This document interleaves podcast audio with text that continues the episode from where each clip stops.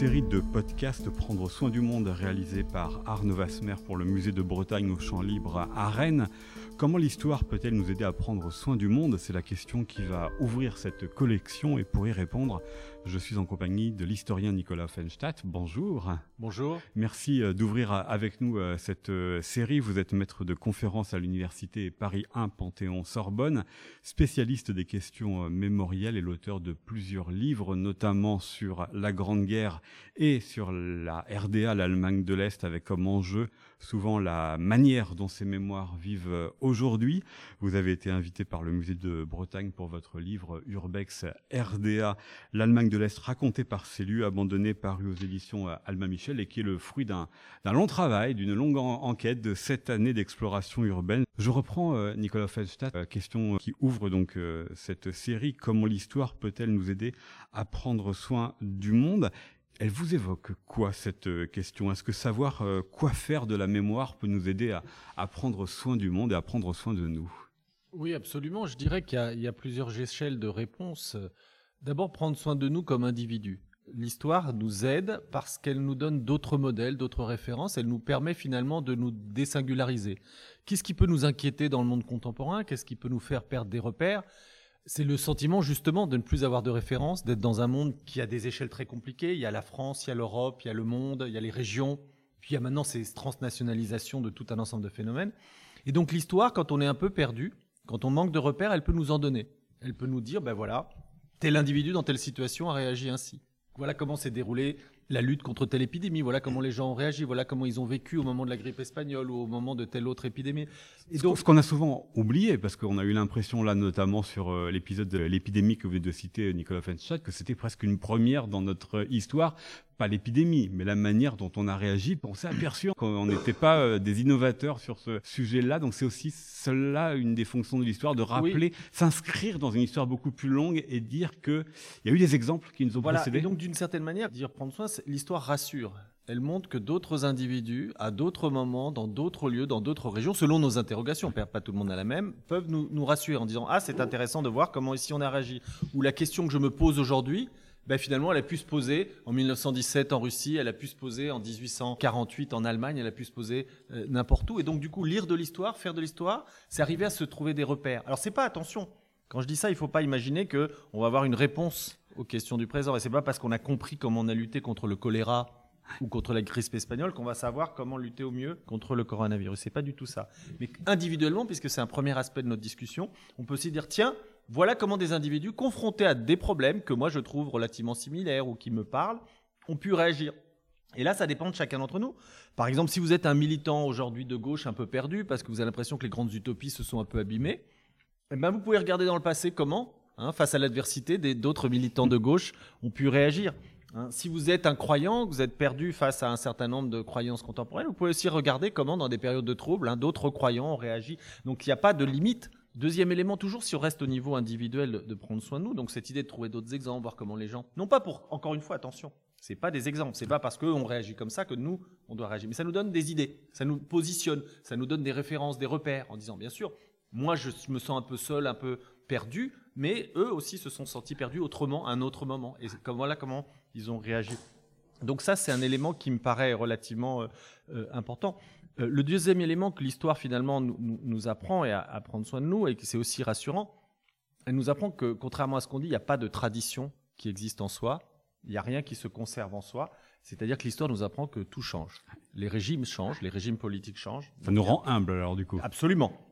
Donc cette idée de dire qu'il faut s'accrocher à des traditions, que si on défend absolument tel ou tel aspect, on sera dans un monde plus heureux, euh, c'est quelque chose qui peut être mis en discussion parce que de toute façon, il y, a, peu de régimes qui ont perduré à travers le temps, il y a peu de configurations sociales et économiques qui ont perduré définitivement. Donc là aussi, ça nous apprend à, voilà, que le changement fait partie de la destinée des sociétés, que c'est à nous de le comprendre, de l'accompagner ce qui ne veut pas dire qu'il ne faut pas s'y opposer par certains moments. Mais donc, du coup, ça nous donne aussi une certaine modestie. Du coup, ça peut nous apaiser aussi de voir que de toute façon, ce qu'on juge aussi comme néfaste aujourd'hui, déplaisant, désagréable, n'est pas voué euh, à rester en toute éternité. Vous voyez, aussi bien en se déplaçant dans le temps par rapport à d'autres modèles passés, à d'autres types d'actions passées, que plus philosophiquement, généralement en se disant que le temps fait partie de la condition humaine et que du coup, ce temps, c'est à nous de l'approprier, qu'il y a différentes époques, on se l'est approprié différemment. C'est finalement des choses qui peuvent peut-être nous rassurer, en tous les cas, nous rendre moins seuls. Alors je reviens, Nicolas Offenstadt, sur ma présentation. Je vous ai présenté comme euh, historien qui vous intéressait à la question mémoriale. Que vient faire la mémoire euh, là-dedans? Si tout change, qu'est-ce que l'on décide de conserver ou de se souvenir dans notre monde aujourd'hui? Et on le voit bien, ne serait-ce que sur les grandes guerres, on a occulté, par exemple, la guerre de 1870. Elle n'a pas intégré euh, la même place que les deux guerres mondiales. L'épidémie de 1969, beaucoup ont découvert qu'ils avaient vécu une épidémie en 1969 au début du coronavirus. Quelle place a la mémoire et comment est-ce qu'on la mobilise si tout est amené à changer? Alors d'abord, ce qu'il faut dire, c'est que la mémoire, en tant que phénomène unique, en tant qu'unicité, n'existe pas. C'est nous qui choisissons ce que nous allons mémorialiser. Et donc, du coup, on peut se construire un rapport au passé aujourd'hui qui est relativement personnel, communautaire ou contemporain, comme on voudra. Et donc, du coup, on peut glisser dans le passé en se disant, ben voilà, et ça, c'est intéressant parce que c'est un choix contemporain, c'est un choix qui nous relie aux autres. Qu'avons-nous envie de faire en mémoire? Qu'avons-nous envie de mémorialiser? Qu'avons-nous envie de rendre mémoire aujourd'hui? Et donc, du coup, vous voyez, c'est assez intéressant parce que c'est un lien, la mémoire, entre le passé et le présent, mais c'est un lien qui est décidé par le présent. Rien ne s'impose, après tout. On peut oublier ce qu'on a envie d'oublier collectivement, c'est un choix. On peut considérer qu'il faut valoriser tel ou tel événement. Et on peut considérer qu'il y a des fidélités qui sont plus importantes que d'autres. Mais ça, c'est un choix qui dépend euh, d'une collectivité quand il s'agit d'une mémoire publique. Et qui change avec le temps aussi. Bien sûr. Sur un même événement. Je vais vous donner un exemple puisque vous parlez de la guerre de 14. Vous savez quand les anciens, les derniers soldats de, 14-18 ont commencé à vieillir. Le plus jeune d'entre eux était né autour, disons, de, 1900, hein, puisqu'il fallait avoir 18 ans, même si tous ne l'avaient pas. quand ils ont commencé à vieillir dans les années 60, vous voyez, ils dépassaient 60 ans, 70 ans, etc., beaucoup se disent, mais on va nous oublier c'est fini. La mémoire de la guerre de 14-18, elle va s'effondrer. Donc on voit des gens qui écrivent dans les années 60, 70, 80, on n'a plus de mémoire de 14-18, on nous oublie. Eh ben, si ces gens-là avaient vécu le centenaire de la Grande Guerre, ils se seraient dit qu'ils sont bien trompés. Parce que la mémoire n'a pas été ce qu'ils attendaient. Ils pensaient que ça a été une longue dégradation.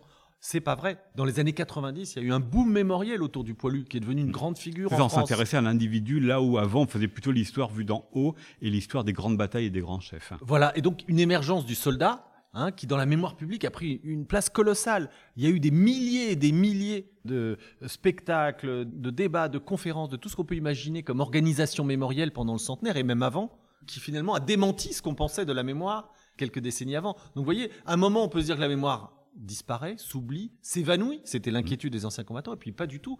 Quelques décennies après, au contraire, on en a plus parlé qu'ils n'auraient jamais osé le souhaiter. Donc vous voyez, il y a une chronologie qui est compliquée. Alors ça s'explique, hein. les historiens savent travailler sur la mémoire, mais rien n'est donné euh, d'avance. Et donc je, voudrais y insister. Donc du coup, la question qu'il faut se poser, si on veut prendre soin aussi du passé, c'est à quoi doit-on être fidèle? À quoi veut-on être fidèle? Et pas simplement, qu'est-ce qu'il y a rien qu'il faut mémorialiser plus que d'autres, mais qu'est-ce que vous avez envie de raconter sur le passé quand vous vous souvenez d'un génocide, quand vous vous souvenez d'un massacre ou quand vous vous souvenez d'un grand, grand événement? Et donc là, ce que je trouve intéressant, c'est que c'est un choix collectif. C'est-à-dire que la mémoire peut être aussi quelque chose de partagé. Mais ça, c'est pas évident ce que veut nous dire Nicolas Offenstadt. Il suffit de prendre deux exemples français, des exemples internationaux. Exemple français, ça va être la Seconde Guerre mondiale et l'occupation. Ça va être évidemment la guerre d'Algérie. Des exemples internationaux, ça va être par exemple ce que la Hongrie ou d'autres pays de cette partie euh, de l'Europe font et euh, racontent de leur euh, histoire. Et on voit bien que là, il y a des choix qui entrent en divergence entre les différents individus et puis les différents niveaux entre les historiens, les politiques, les sociologues et autres. Oui, vous avez raison. C'est pour ça que je ne pense pas qu'il faut chercher absolument à avoir une mémoire commune. C'est-à-dire qu'il ne faut pas forcément que nous partagions le même récit sur le passé. On n'est pas obligé de regarder la Grande Guerre, la, Seconde Guerre mondiale, la guerre d'Algérie de la même manière, selon qu'on est euh, harki, euh, pied noir, opposant la guerre d'Algérie, pied rouge, etc. on peut bien sûr avoir des regards différents, et peut-être c'est rassurant hein, de ne pas avoir le même regard sur le passé. Donc on n'est pas obligé d'avoir une mémoire commune, mais on peut essayer de partager des récits. Hein, c'est-à-dire d'entendre un récit qui ne soit pas celui que vous avez envie de privilégier. C'est ça, hein, avoir une mémoire partagée. C'est-à-dire l'idée de se dire, oui, face à tel événement, il y a eu plusieurs types de comportements. Certains paraissent défendables, d'autres peuvent paraître indéfendables. On n'est pas obligé d'accepter tous les récits. Hein. C'est pas que je, je n'appelle pas un œcuménisme des mémoires. C'est pas du tout ça.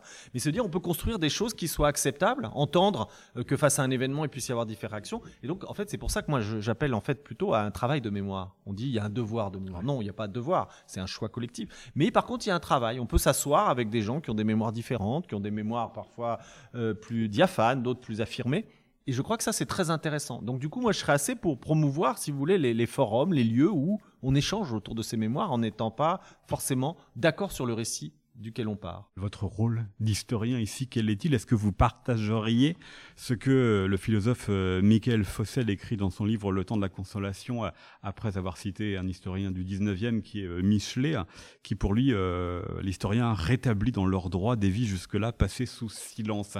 Est-ce ça à la fois votre fonction? Et quelle est votre fonction quand il y a des dissensus sur la mémoire partagée?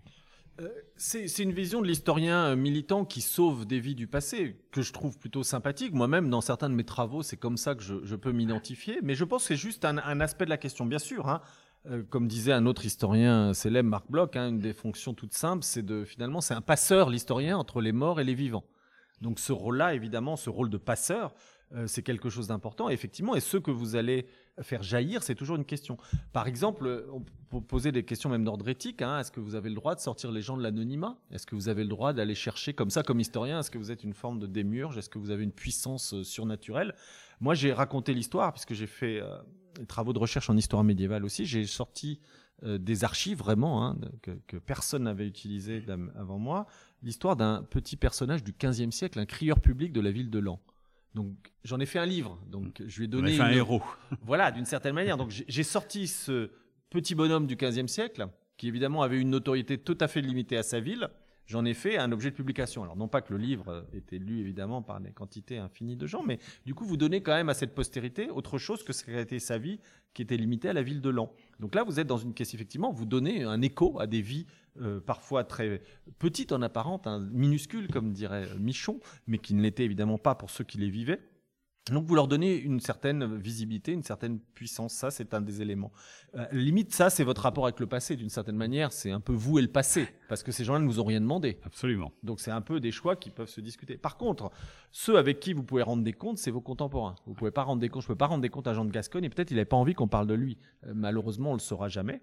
Donc euh, j'ai appris récemment qu'il y avait des, des requins qui vivaient des, des centaines d'années. Donc eux peut-être voilà peuvent demander des comptes sur ce qui s'est passé à l'époque de Louis XIII et, en discuter, mais pour les êtres humains, donc. Euh, pas encore, c'est pas encore le cas. Voilà, donc, donc du coup, de, ce point de vue-là, j'ai pas le choix, mais par contre, mes contemporains, je peux leur dire, voilà, j'ai fait tel travail d'histoire, peut-être que pour vous, cette lecture-là peut vous ouvrir à certains horizons. Puisqu'on dit prendre soin, euh, moi, je, pense que le travail de l'historien, c'est de donner des matériaux à nos contemporains, peu importe là le passé dont on parle, et qui leur servent dans le présent. C'est-à-dire que c'est un outil critique pour se déterminer. C'est une des dimensions qu'on n'a pas abordées euh, dans notre conversation. Prendre soin, c'est se rassurer, je l'ai dit, et je pense que c'est important de pouvoir se rassurer en, regardant ce qui a pu arriver à d'autres, autrement, à d'autres moments. Mais c'est aussi être capable de produire une distance avec notre présent. C'est un peu dire la même chose autrement, mais peut-être que ça vaut la peine. Et donc du coup, là, l'historien vous dit, attention, le présent qui semble nous écraser, qui semble s'imposer à nous, il n'y a pas de raison qui s'impose à nous parce qu'il n'est pas naturel.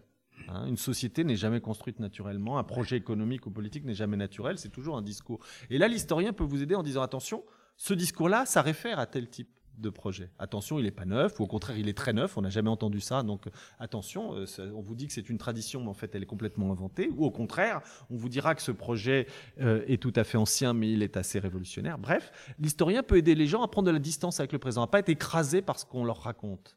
Hein, donc du coup, en disant, ben voilà, on vous dit qu'il n'y a qu'un seul modèle, c'est la démocratie économique libérale. Ben non, il y en a qui se sont effondrés, il y en a qui se sont fortifiés, il y a, d'autres modèles toujours possibles. Essayé, voilà. Voilà. Et donc du coup, et alors ça, je peux le dire sans histoire, sauf que l'historien peut vous donner des éléments pour vous déterminer. Il peut vous dire, ben voilà, si vous voulez voir une démocratie qui chute, je vais vous raconter la chute de la, de la démocratie à l'époque de la République de Weimar pourquoi elle a chuté, comment est-ce qu'on imagine qu'elle a chuté et pourquoi certaines démocraties peuvent être très fragiles.